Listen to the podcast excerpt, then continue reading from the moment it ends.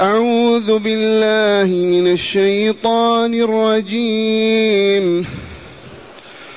يا صاحبي السجن أأرباب متفرقون خير أم الله الواحد القهار؟ ما تعبدون من دونه إلا أسماء سميتموها إلا أسماء سميتموها أنتم وآباؤكم. ما أنزل الله بها من سلطان. إن الحكم إلا لله أمر ألا تعبدوا إلا إياه. ذلك الدين القيم ولكن أكثر الناس لا يعلمون. يا صاحبي السجن أما أحدكما فيسقي ربه خمرًا وأما الآخر فيصلب فتأكل الطير من رأسه. قضي الأمر الذي فيه تستفتيان. وقال للذي ظن أنه ناج منه اذكرني عند ربك فأنساه الشيطان ذكر ربه فلبث في السجن بضع سنين. معاشر المستمعين والمستمعات من المؤمنين والمؤمنات قول ربنا جل ذكره يا صاحب السجن من المنادي؟ يا صاحب السجن المنادي يوسف الكريم ابن الكريم. من صاحب السجن الفتيان اللذان قال انهما رأيا في المنام أحدهما. يعصر خمرا والآخر يحمل خبزا فوق رأسه. يا صاحبي السجن يا صاحبي في السجن أو يا أهل السجن. ما يا صاحبي السجن أرباب متفرقون خير أم الله الواحد القهار؟ الآن بدأ دعوته إلى ربه. استغل الفرصة ووجد المناسبة حاضرة فناداهما قائلا يا صاحبي السجن أأرباب أأرباب متفرقون أم خير أم الله الواحد القهار؟ الأرباب جمع رب ورب المعبود ولهم أرباب يعبدونها الشمس القمر كواكب حيوانات أشجار أصنام وضعوا لها أسماء كما فعل العرب اللات العزى منات. يستفهمهم ليستخرج ما في نفوسهم. أخبروني أأرباب متفرقون خير أم الله الواحد القهار؟ والجواب قطعا. قالوا الله الواحد. أما هذه الأصنام والتماثيل والصور والأشكال والهيئات التي تعبد دون الله كيف تكون معبودة آلهة ألا وتعبد؟ بأي حق؟ إلا أن الشيطان يزين ذلك ويحسنه لعباد الله ليغويهم ويضلهم ويصرفهم عن الحق. أرباب متفرقون خير أم الله الواحد القهار. فهذه الأرباب لا تحيي ولا تميت ولا تعطي ولا تمنع ولا تضر ولا تنفع والله العظيم. فكيف تقاس بالله عز وجل؟ الواحد الأحد الذي لا رب غيره لا خالق ولا رازق ولا مدبر في الكون إلا هو. القهار الذي يقهر كل شيء ويذله. كل المخلوقات في قبضته وتحت سلطانه وقدرته. ثم قال لهم ما تعبدون؟ قال لهم لهم ولأصحاب السجن الموجودون في السجن وهم كثر ما تعبدون من دونه أي من دون الله إلا أسماء سميتموها أنتم وآباؤكم. الاسم موجود اللات العزى منات. فهذا الاسم يكفي أن يعبد فقط أسماء. أما ذوات تعطي وتمنع تضر وتنفع تحيي وتميت لا والله لا وجود لها. ما هي إلا أسماء فقط.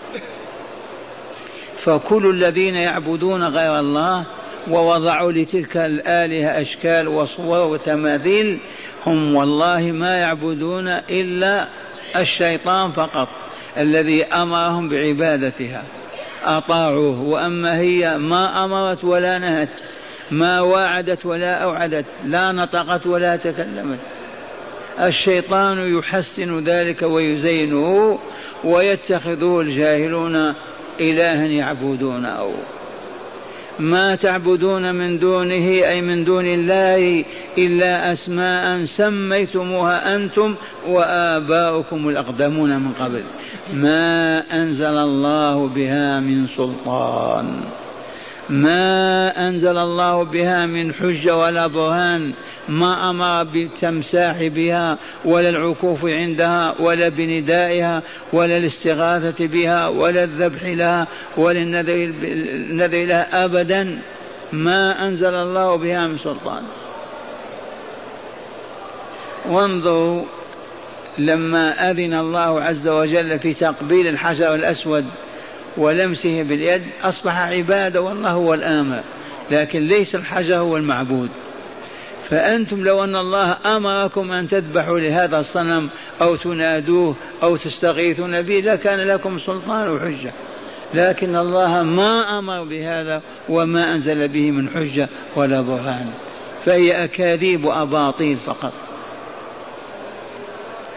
ثم قال لهم إن أي ما ما الحكم إلا لله.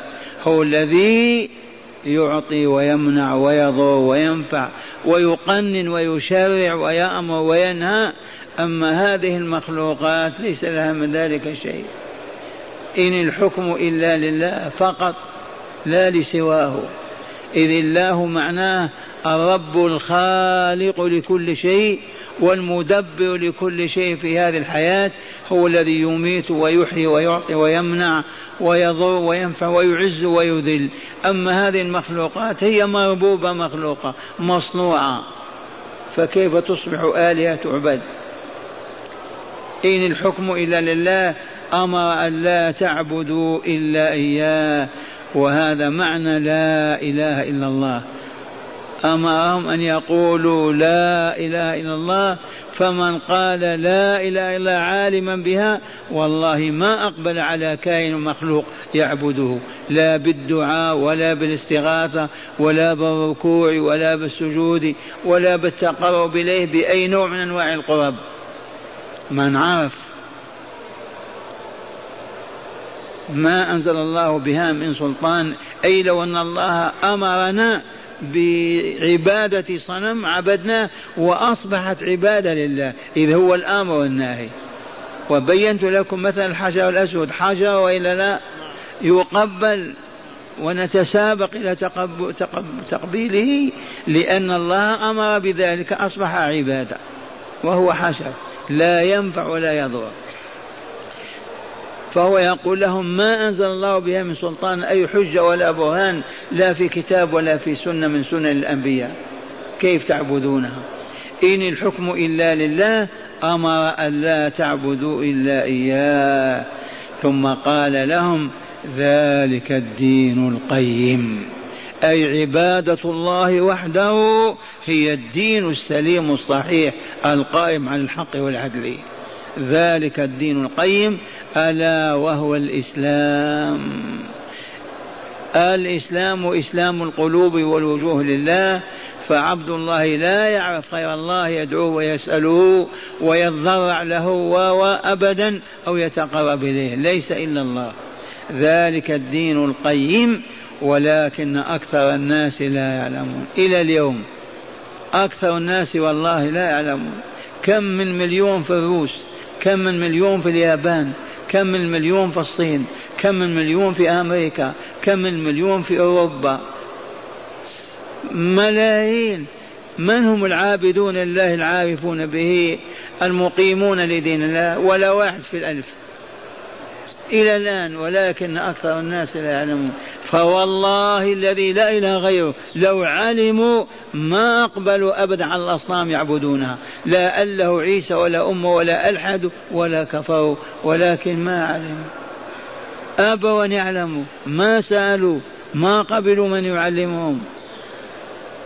ولكن أكثر الناس في ذلك الزمان وفي كل زمان لا يعلمون. هذه المواعظ من قام بها يوسف لمن؟ لأهل السجن. نادى صاحبيه ثم وجه خطابه لأهل السجن إذ كلهم مشركون كافرون في حاجة إلى التوحيد. ثم لماذا ما قال لهم صوموا وصلوا؟ هذه لطيفة. أي صلاة تنفع الصيام وأنت تعبد غير الله؟ أولا نقول لا إله إلا الله فإذا قالها عبد الله مره فإنه يطيعك. أما وهو يجهل الله ولا يعرف ولا يؤمن به وتقول له تصدق وصلي فأول ما نبدأ به دعوة الله لأي إنسان من أي نوع أن نقول له اشهد واعترف بأنه لا معبود بحق إلا الله. فإن سألنا من الله بين له من؟ خالقك وخالق أمك وأبيك. انظر إلى هذا الكون من خلقه من بناه ورفعه ذاك هو الله. عرفته ولم تعرفه.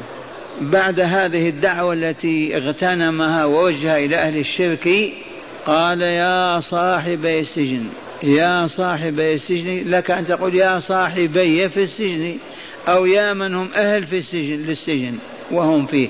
أما أحدكما وهما اثنان فتيان أحدهما قال رأيتني أعصر خمرا والآخر قال رأيتني أحمل خبزا على رأسي.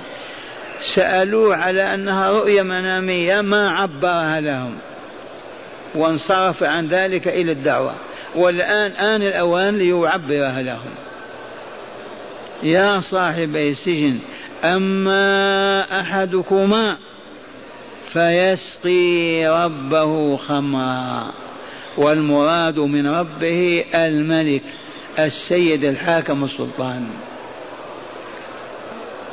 السيد رب المالك رب ولكن جاء الإسلام فمسح هذا.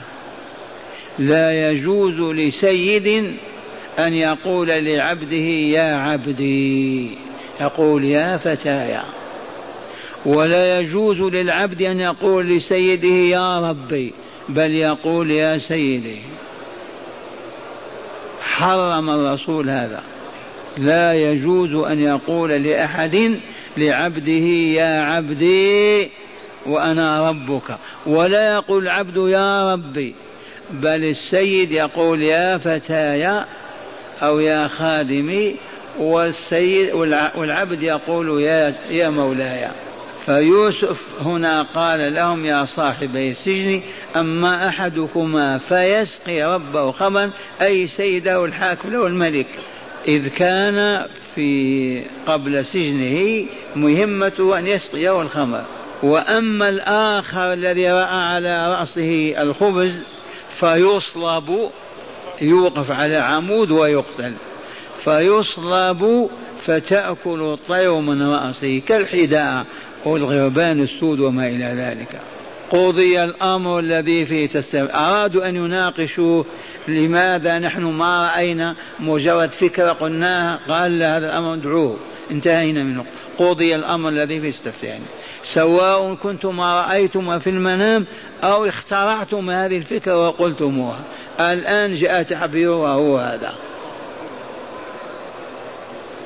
قضي الأمر الذي فيه تستفتيان.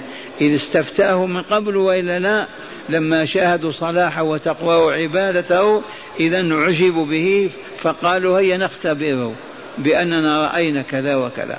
سواء رأيا أو لم يرى. قضي الأمر الذي فيه تستفتيان. وقال للذي ظن أنه ناج منه ماء من هو؟ الذي يسقي الخمر.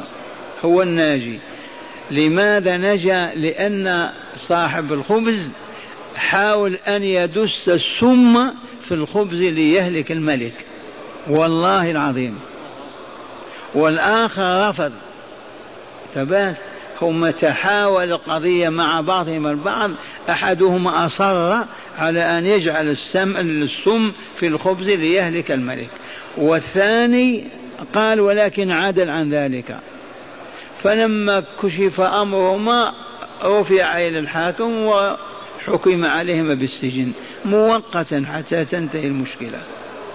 فالآن قال لهما قضي الأمر الذي فيه تستفتيان. وقال للذي ظن أنه ناج منهما اذكرني عند ربك.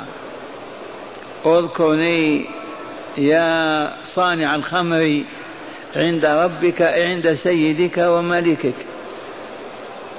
قدمنا أنه لا يجوز أن نقول رب لكن هذا في الجاهلية وبين تلك الأمة. الإسلام أبطل أن تقول للسيد رب ابدا. لا رب إلا الله. اذا اذكرني عند ربك. لماذا؟ من الأسباب. يوسف شاهد الأسباب وإلا لا؟ كيف أخرج من ظلمة البير بأسباب؟ كيف بيع واشتري بأسباب؟ كيف تخلص من فتنة الفتاة الفتاة العزيز بأسباب؟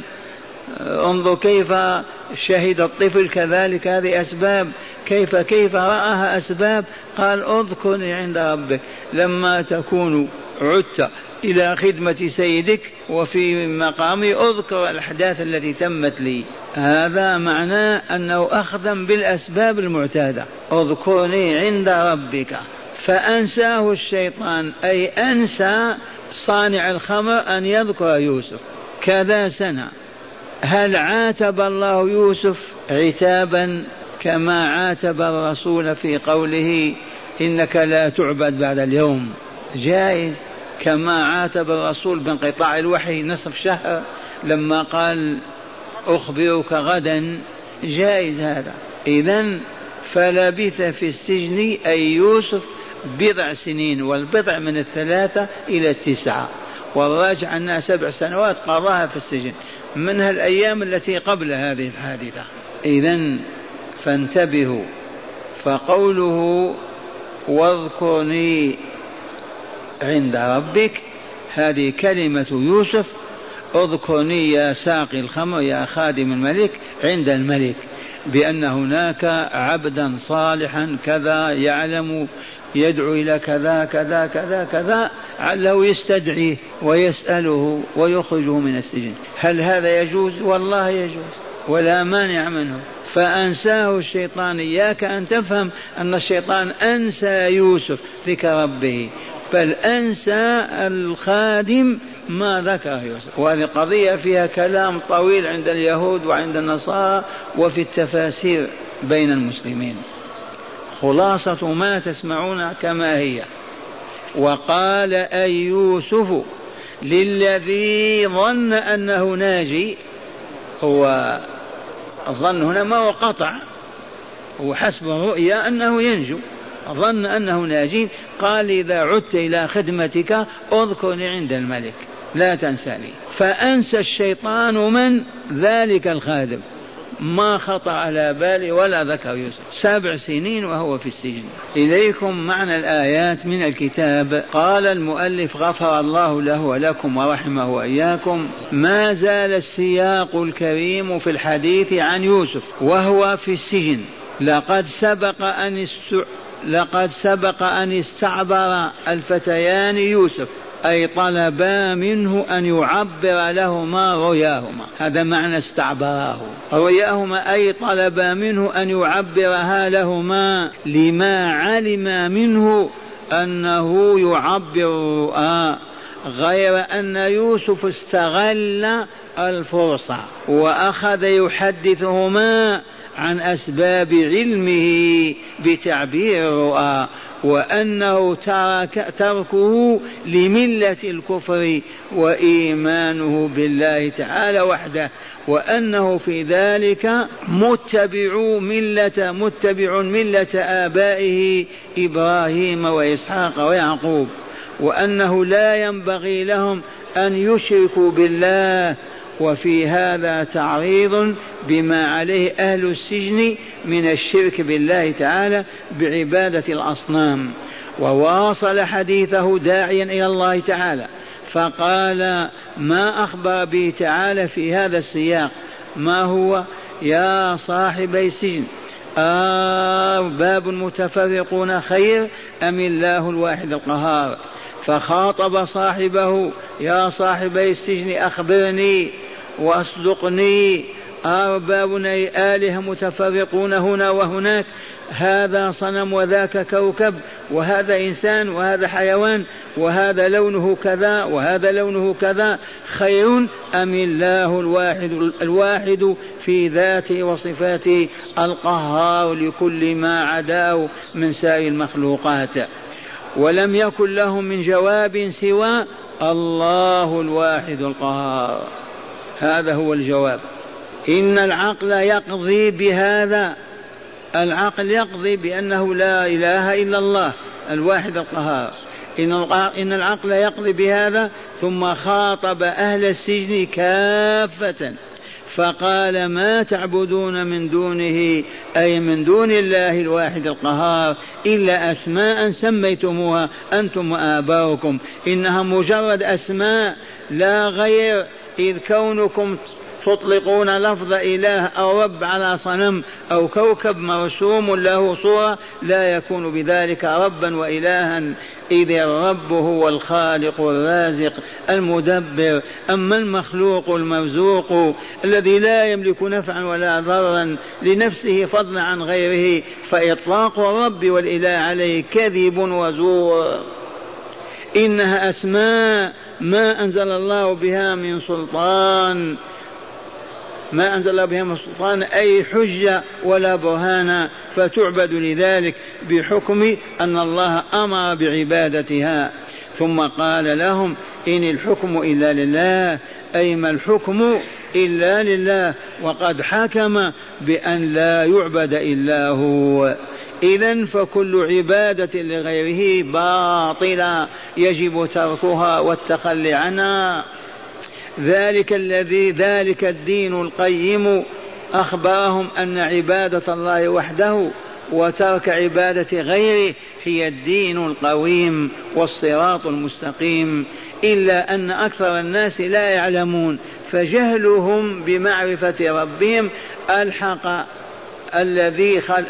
نعم بمعرفة ربهم الحق الذي خلقهم ورزقهم ويدبر حياتهم وإليه مرجعهم هو الذي جعلهم يعبدون ما ينحتون ويؤلهون ما يصنعون.